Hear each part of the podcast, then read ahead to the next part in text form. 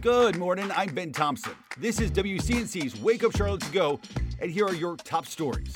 Two Wingate University students recovering from their injuries after an ATV crash on a professor's property.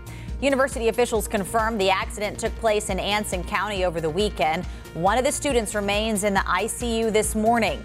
Friends have now started a GoFundMe to help support her recovery.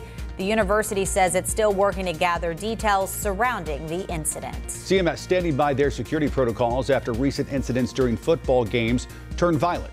That includes this video of a fight at Harding High School from Friday. The district says law enforcement will be at every sports event. They also say there could be consequences for students and adults who get into fights.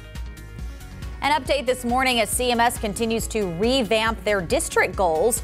They're pushing students in kindergarten through second grade to meet or score above their reading levels. Right now, only 67% of students are meeting that benchmark, but the board wants that number to reach 97% by 2029.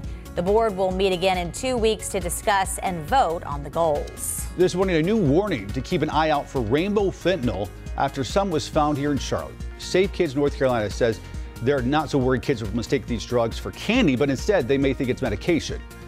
They say you should have conversations with your kids to not use medications or substances that are not their own.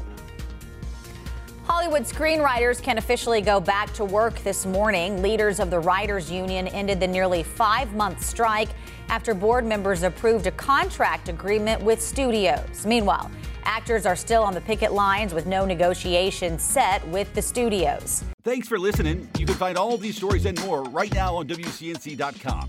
Join the Wake Up Charlotte team weekday mornings on WCNC Charlotte from 4:30 to 7 a.m.